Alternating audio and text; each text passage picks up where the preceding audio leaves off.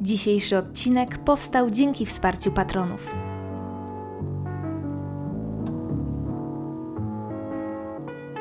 Cześć, to 73 odcinek bardzo brzydkiego podcastu i dzisiejszy temat jest Waszą propozycją, tak naprawdę jedną z wielu fantastycznych tematów, bo robiliśmy sobie takie małe instagramowe propozycje podcastowe.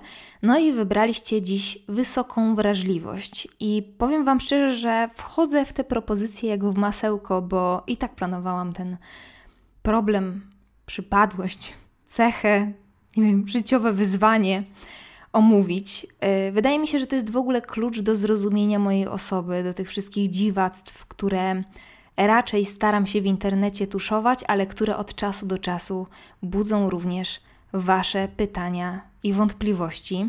Postaram się opowiedzieć Wam o tym, czym jest wysoka wrażliwość i czym jest z mojej perspektywy, bo tak jak w przypadku dysleksji, o której również odcinek powstał, um, to jest rzecz niezwykle subiektywna, jakieś spektrum, ale wciąż poruszać będziemy się w jakiejś puli cech, o których Wam dzisiaj odrobinkę pobajdurze.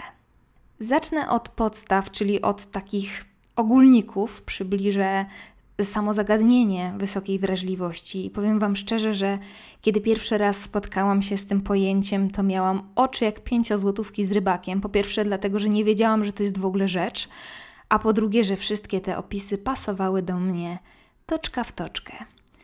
Zacznijmy zatem od szczypty teorii. Osoba o wysokiej wrażliwości, w skrócie HSP, Highly Sensitive Person, to jest termin, który stworzyła amerykańska psycholożka kliniczna Elaine Aron która również jest autorką książki Wysoka wrażliwość, jak funkcjonować w świecie, który nas przytłacza. Jeżeli zainteresuje Was dzisiejszy temat, to serdecznie zapraszam do lektury. I mówiąc tak najogólniej, osoby wysoko wrażliwe wykazują większą wrażliwość właśnie na emocje, silniej reagują zarówno na bodźce zewnętrzne, jak i wewnętrzne, no i w tym wnętrzu spędzają bardzo dużo czasu. Za źródło wysokiej wrażliwości uważa się genetykę, na przykład moja mama również należy do osób wysoko wrażliwych, ale dołożyć oczywiście mogą się kwestie środowiskowe, różnego rodzaju przeżycia, najczęściej z dzieciństwa, bo jak wiadomo, wtedy nasz umysł, nasza psychika chłonie wszystko jak gąbka.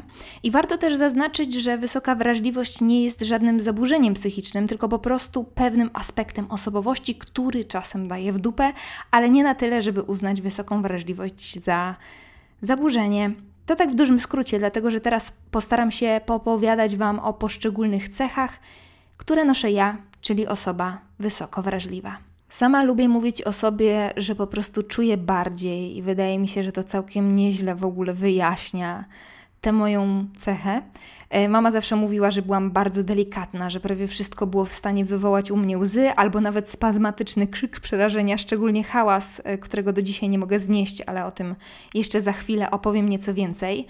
Zawsze mówiono o mnie generalnie, że jestem bardzo wrażliwa, że jestem delikatnym dzieckiem i dopóki byłam dzieckiem, to to wszystko grało, to się gdzieś zamykało w tej dziecięcości, ale kiedy wskoczyłam już w buty dorosłego, to ta moja cecha stała się mm, znacznie bardziej jaskrawa i mniej ogarnialna, zarówno przeze mnie, jak i przez otoczenie, e, w tych już poważnych, często formalnych okolicznościach przyrody. Niemniej jednak wszystko, o czym Wam dzisiaj opowiem, uznaję za rzecz dobrą i złą jednocześnie, bo niemal wszystkie, nawet te krzywdzące dla mnie przejawy wysokiej wrażliwości, są oznaką wysokiej empatii, która cechuje osoby wysoko wrażliwe. No a to w sobie akurat bardzo lubię po prostu nie mogłabym być czarnym charakterem, z czym się już pogodziłam. A odpowiedzialność za to, że drugą Cruellą Demon nie zostanę, e, ponosi bardzo, bardzo silne odczuwanie emocji, zarówno własnych, jak i cudzych, co osobiście uważam za pewnego rodzaju dar. A co, nie pozbawiajmy się szczypty magii. Um, Jestem w stanie bardzo precyzyjnie poczuć, czy ktoś dobrze czy źle czuje się w moim towarzystwie, ale też przeżywam bardzo osobiście cierpienia, strach, ale też radość osób, które widzę na przykład na ekranie telewizora. To jest rzecz, której Marcin nie umie się nadziwić po dziś dzień, a jesteśmy już ze sobą kilka dobrych lat. E, ja bardzo na przykład odchorowuję filmy o różnego rodzaju katastrofach. Na przykład, to będzie taka mała ciekawostka, nigdy nie oglądałam Titanica, wyobraźcie sobie. E, ostatnio nawet podjęłam próbę i wybuchłam obrzydliwym płaczem, pomimo tego, że po pierwsze wiem, że to film, po drugie wiem, że to jest stary film, po trzecie, że to, co wydarzyło się naprawdę, bo Titanic faktycznie zatonął, wydarzyło się bardzo dawno temu. No nie jestem najzwyczajniej w świecie dźwignąć tej sceny, w której statek zalewa woda, orkiestra do końca gra melodię, której Marcin nawet nie może przy mnie nucić, bo od razu wybucham płaczem. Takie moje małe dziwactwo. Albo mm, nie jestem w stanie znieść tych wszystkich mm, YouTube'owych kompilacji, na przykład y, y, jakichś faili, pranków i innych sytuacji, w których ktoś jest czymś zaskoczony albo przeżywa jakąś żenującą sytuację, bo wówczas zamiast śmiać się z innymi oglądającymi, to ja denerwuję się razem z tą osobą. To jest strasznie dziwne, powiem Wam, ale tak właśnie jest. Odczuwam realny stres, kołatanie serca, te wszystkie fizyczne przejawy stresu, oglądając wyreżyserowaną sytuację tak naprawdę. No ale Właśnie tak mam i właśnie odpowiedzialność za to dziwactwo ponosi moja wysoka wrażliwość. Mówiąc najogólniej, stresuję się za wszystkich i za wszystko. Mm, I tak jak mówiłam na wstępie, jest to dobre i złe jednocześnie. Oczywiście przeżywanie emocji całego świata potwornie wyniszcza i wyczerpuje moje baterie, ale jednocześnie czucie tych wszystkich emocji jest jest niezwykle cenne. Tak jak mówiłam gdzieś na wstępie, jest to pewnego rodzaju dar. E, w momencie, kiedy wchodzę z kimś w bezpośrednią interakcję, bo tak naprawdę nie trzeba powiedzieć słowa, żebym wiedziała, co o mnie myślisz, jak się czujesz w moim towarzystwie, a to pozwala mi odpowiednio kierować rozmową, albo płynąć na fali dobrej energii, tylko ją pogłębiać, albo starać się załagodzić um, relacje na tyle, żeby nie wyniknął z niej żaden konflikt, bo ja nienawidzę wchodzić w dyskusje i w konflikty, po prostu nie cierpię. Um, każde spięcie potwornie mnie niszczy. To jest w zasadzie przeszłam sobie z jednego punktu do drugiego ale w momencie konfliktu nie jestem w stanie spokojnie oddychać. W zasadzie to wtedy w ogóle nie oddycham. To jest takie uczucie, jakbyś od momentu konfrontacji nosił bardzo uwierający ślad, którego jesteś w stanie pozbyć się wyłącznie zażegnując dany konflikt. Ja jestem osobą, która zawsze pierwsza wyciągnie rękę, albo jeżeli wiem, że wina nie leży po mojej stronie, to robię wszystko, żeby daną rzecz przedyskutować, przemaglować, przegadać, tak aby jedna i druga strona miała jasność. Inaczej nie umiem. Nawet y, jeżeli sama ponowna konfrontacja y, kosztuje mnie całą masę stresu i odwagi, to zrobię wszystko, żeby do niej doprowadzić. I to wynika też z innej kwestii, która jest dosyć pokręcona, ale ja nie umiem mieć wrogów. Myśl o tym, że ktoś mnie nienawidzi, potwornie mnie niszczy, pomimo tego, że wiem, że ktoś ma prawo mnie nie lubić, bo ja nie jestem zupą pomidorową, żeby mnie wszyscy lubili, tak? Ale jednocześnie nie lubię mieć tej świadomości, że ktoś mnie nie lubi, że ktoś mnie nienawidzi. W ogóle w całej tej mojej wysokiej wrażliwości jest cała masa takiej, takiej właśnie wewnętrznej szarpaniny. I tutaj mm, to dziwactwo wychodzi również do przestrzeni internetowej, do tej naszej wspólnej przestrzeni, dlatego że często, szczególnie na Instagramie, pytacie: Iga, dlaczego za to przepraszasz? Dlaczego się usprawiedliwiasz? Dlaczego się pałujesz? Dlaczego nam się tłumaczysz? A ja, ja po prostu inaczej nie umiem. Ja po prostu robię to dla wygody. Jeżeli nie wyjaśnię sprawy w pełni, wtedy mam poczucie, że ktoś czegoś nie wie, że ktoś czegoś nie zrozumiał, że ktoś ma mi coś za złe, że ktoś przeze mnie cierpi. No po prostu tak mam. I wynika to z faktu, że ja bardzo, bardzo, bardzo dbam o komfort innych. Chcę, żeby wszyscy dobrze czuli się w moim towarzystwie, co jest czasami kompletnie awykonalne, i tutaj znowu wracamy do tej wewnętrznej szarpaniny, i o tej kwestii akurat można byłoby nagrać oddzielny odcinek albo pracę doktorską napisać, bo ma to również uwarunkowania kulturowe i staram się cały czas e, nad tym pracować, dlatego że przez większość życia zapominałam w zasadzie o sobie, tak bardzo walcząc o komfort innych osób. Teraz staram się trochę odwracać kolejność, ale faktycznie um, ta potrzeba zapewnienia komfortu otoczeniu również jest elementem wysokiej wrażliwości. Kolejną taką rzeczą, którą nieustannie przepracowuję, jest ta, że wszystko przyjmuję niezwykle personalnie, dlatego ciężko znoszę na przykład krytykę. Nie dlatego, że uznaję, że wszystko robię idealnie, wobec siebie jestem w ogóle chyba najbardziej krytyczna na świecie. Chodzi bardziej o to, że uwagę dotyczącą jakiejś wykonanej przeze mnie czynności nie odczytuję jako uwagę do tego przedmiotu, tylko krytykę mojej osoby. W mojej głowie mowa nie jest o błędzie, tylko o mnie. Mam nadzieję, że to jest jasne. I ja doskonale wiem, że to jest potwornie błędne, nomen omen, y, i zdaję sobie y, sprawę z y, bezsensowności tego sposobu myślenia. Staram się nad nim cały czas pracować, ale przez tę właśnie cechę często również nie wchodzę w dyskusję. A jeżeli już wchodzę mm, i chcę wypowiedzieć się na dany temat, to muszę mieć 100% pewności, że mam rację i że mam wiedzę na dany temat, tak żeby moja teza nie była do podważenia. Czyli robię to bardzo rzadko, bo wiadomo, że w internecie na przykład jest cała masa znawców od wszystkiego, którzy notabene w dużej mierze guzik wiedzą, ale gdzieś coś wyczytali. No ale oni jednak nie boją się brać udziału często w bezsensownych dyskusjach, bo potrafią ją od własnej osoby jakoś odseparować. Ja nie umiem. Tak samo dzieje się z podejmowaniem decyzji. Ja nie potrafię robić tego spontanicznie. Muszę rozważyć wszystkie za i przeciw, upewnić się, że na pewno podejmuję decyzję słuszną, co czasem zabiera mi lata świetlne, jak nie trudno się domyślić. I często jest też mylone z prokrastynacją, z nią też mam problem i jest ona u mnie najczęściej na tle perfekcjonizmu, ale tu akurat jest to kwestia głębokiej analizy, po której dopiero mogę zacząć działać. No ciężkie dziadostwo, ale w momencie, kiedy podejmuję taką dobrze przemyślaną decyzję, to mam największe poczucie komfortu, a ten komfort właśnie dla osób wysoko wrażliwych jest niezwykle ważny. A jak już przy trudnych planszach jesteśmy, to myślę, że najtrudniejsza w wysokiej wrażliwości jest nieustanna walka na gołe klaty ze swoją głową. Cały czas muszę powtarzać sobie, że jestem wystarczająca, że błędy się zdarzają, że popełniony błąd to nie ja. Jeżeli tego nie robię, to zaczynam się obwiniać.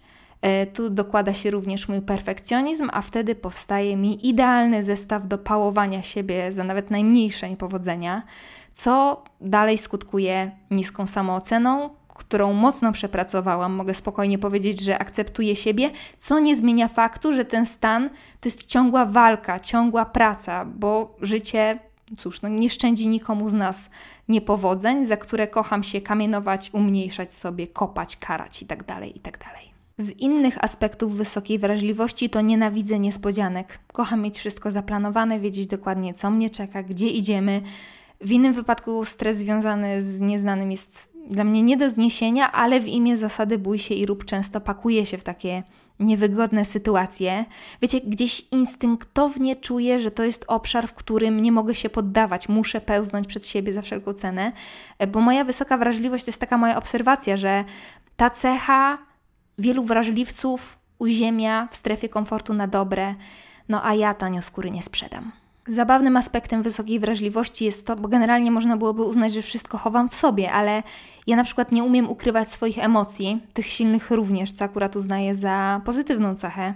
Na przykład płaczę, kiedy czuję, że chcę płakać, nawet jeżeli nie jest to do końca stosowne. I to nie jest moja fanaberia, żebym nie wyszła na taką rozpuszczoną wariatkę, która po prostu chce teraz popłakać, więc będę płakać, bo tak jak mówiłam, bardzo dbam o komfort innych, ale jednocześnie nie umiem tego w sobie zdusić, nie jestem twardzielem i mówię wprost o tym, co mnie boli w danym momencie. I kiedy coś mnie cieszy, to również z dziecięcą wręcz radością mówię o tym każdej napotkanej osobie i połowie internetu.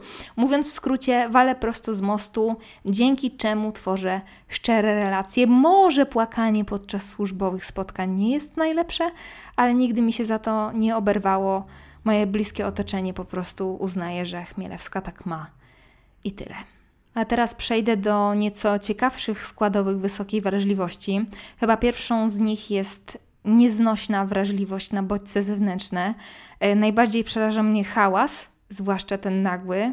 Paraliżuje mnie kompletnie. Czy wobec tego nie chodzę do klubów i na koncerty? Oczywiście, że chodzę, bo mam świadomość tego, co mnie czeka. Nie boję się hałasu jako takiego, tylko boję się hałasu niespodziewanego. E, i taki niespodziewany huk zmiata mnie z planszy zupełnie. Mieliśmy z Marcinem na przykład w aucie swojego czasu zepsute radio. Ta gałka do regulacji głośno... Głos... Głos... Głoś... głośności działała tak, że nieważne czy kręciło się w prawo czy w lewo, to zupełnie randomowo tę głośność, boże jakie trudne słowo, zmieniała. E, I tak na przykład próba przyciszenia danej rzeczy kończyła się na tym, że muzyka grała tak głośno, że lądowałam zwinięta w kłębek z zatkanymi uszami. Jedyne co mogłam zrobić to krzyczeć. Nie wiem dlaczego to robiłam, zabijcie mnie. Ale ten hałas powodował u mnie kompletny paraliż i fizyczny ból całego ciała, jak, jakkolwiek trudno w to uwierzyć. To jest mega dziwne na przykład, ale zupełnie klasyczne dla wysokiej wrażliwości właśnie. Nie umiem znieść też brzydkich zapachów. E, to nie jest już tak hardkorowo, że się tego na przykład boję, ale od razu mam odruch wymiotny, co jest akurat super śmieszne. I mamy ze mnie bekę, kiedy na przykład coś się zepsuje w śmietniku i przy wyciąganiu worka wyglądam jak kot, który połknął kłaczka, bo nie jestem w stanie tego odruchu w żaden sposób kontrolować. I to nie jest tak, że jestem obrzydzona daną rzeczą, tylko po prostu mój organizm w ten sposób odpowiada. No śmiesznie będzie, kiedy weźmiemy sobie pieska i będzie trzeba po nim sprzątać, ale jestem na to gotowa. E, mocne światło też wywołuje u mnie silny dyskomfort, po prostu bardzo szybko robię się zmęczona i rozdrażniona. Mam wtedy niesamowite problemy z koncentracją. Na przykład, kiedy nagrywałam rzeczy na YouTubie, to kupiłam sobie taką mocną lampę pierścieniową do oświetlania mojej facjaty i nagrywanie tych filmów było dla mnie prawdziwą męczarnią. E, zapominałam, co miałam mówić, zacinałam się, zawieszałam, płakałam, i dopiero później dowiedziałam się, że winę ponosi za to ta sama przypadłość, która sprawia, że czasem gęby nie umiem otworzyć. Ciekawym aspektem jest też moja reakcja na brak snu. I okej, okay, tutaj możecie powiedzieć, nikt nie czuje się dobrze, kiedy jest niewyspany. No, pełna racja, e, ale osoby wysoko wrażliwe oczywiście Zaznaczam, to jest spektrum, nie wszyscy tak mają, nie wszyscy wysoko wrażliwi tak mają, ale w moim wypadku brak odpowiedniej ilości mm, przespanych godzin wybija tak naprawdę moją wysoko, wysoką wrażliwość na jeszcze wyższy level. E, jeszcze bardziej się przejmuję, jeszcze bardziej wszystko biorę do siebie, jestem jeszcze wrażliwsza na wszelkie bodźce, jeszcze mocniej wszystko przeżywam i płaczę, płaczę, płaczę. E, tak naprawdę może się wydarzyć cokolwiek, co zaburzy mój względny spokój i zalewam się łzami. I ja zawsze wiem, że to jest niewyspanie, o czym staram się powiedzieć mojemu potencjalnemu rozmówcy, bo taka kolej rzeczy w przeszłości tworzyła wiele przedziwnych, niezręcznych sytuacji i zawsze wtedy wyjaśniałam, że nic się takiego nie dzieje, po prostu jestem niewyspana, no i wychodziłam na dziwaka.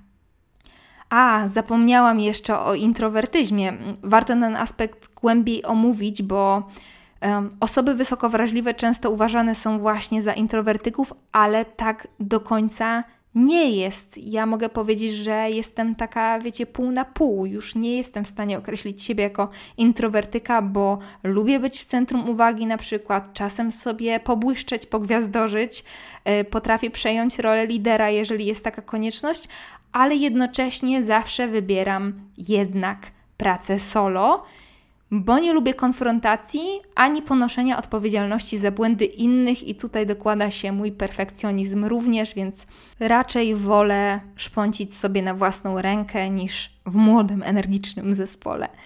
Pewnie część z Was ma teraz takie jachrzanie, jak Ty funkcjonujesz, dziewczyno, ale jestem też pewna, że wśród Was są osoby, które poczuły ulgę. Bo wiecie, ta świadomość wysokiej wrażliwości dużo daje. Ta świadomość, że po pierwsze, nie wszyscy tak mają, czyli że na przykład nie wszyscy oceniają cię tak ostro, jak dzieje się to w twojej głowie, że nie wszyscy przejmują się twoimi potknięciami tak jak ty, a jednocześnie, że inni też tak mają, bo ja przez większość życia czułam się po prostu słaba psychicznie, czułam się mięczakiem. Um, jak się od małego ma tę wrażliwość i nieporadność utrwalaną przez różnego rodzaju komentarze, to w tobie zostaje. Z drugiej strony, wiecie, ja kurczę, ja nie czuję, żeby to mnie w 100% definiowało, bo tak naprawdę łączę w sobie też inne cechy. Oprócz tego, że nie wiem, że nigdy nie oglądałam Titanica i często chowam się we własnej głowie, to jestem też, cóż, no całkiem przebojową, upartą i pracowitą wojowniczką. Na nasze ja, kochane wysoko wrażliwe osoby, składa się znacznie więcej. A poza tym, po tych 30 latach stwierdzam, że moja, że nasza wrażliwość to dar. I pewnie część powie przesada. Ja odpowiem, proszę bardzo, macie prawo tak twierdzić, ale uważam, że tak właśnie jest. Myślę, że cechę, która pozwala ci silniej odczuwać, przeżywać, a więc również smakować życie, no nie da się inaczej nazwać. Oczywiście to wymaga ciągłej pracy, którą ja sobie gdzieś tutaj w tym słuchowisku nazwałam nieustanną walką na gołe klaty z własną głową, ale piękne z nas istoty i uważam, że ta nasza porcelanowość jest powodem do dumy. Chyba powiedziałam wszystko. Życzę Wam miłego dnia lub wieczoru i słyszymy się już niebawem. Do usłyszenia. Całuję. Cześć.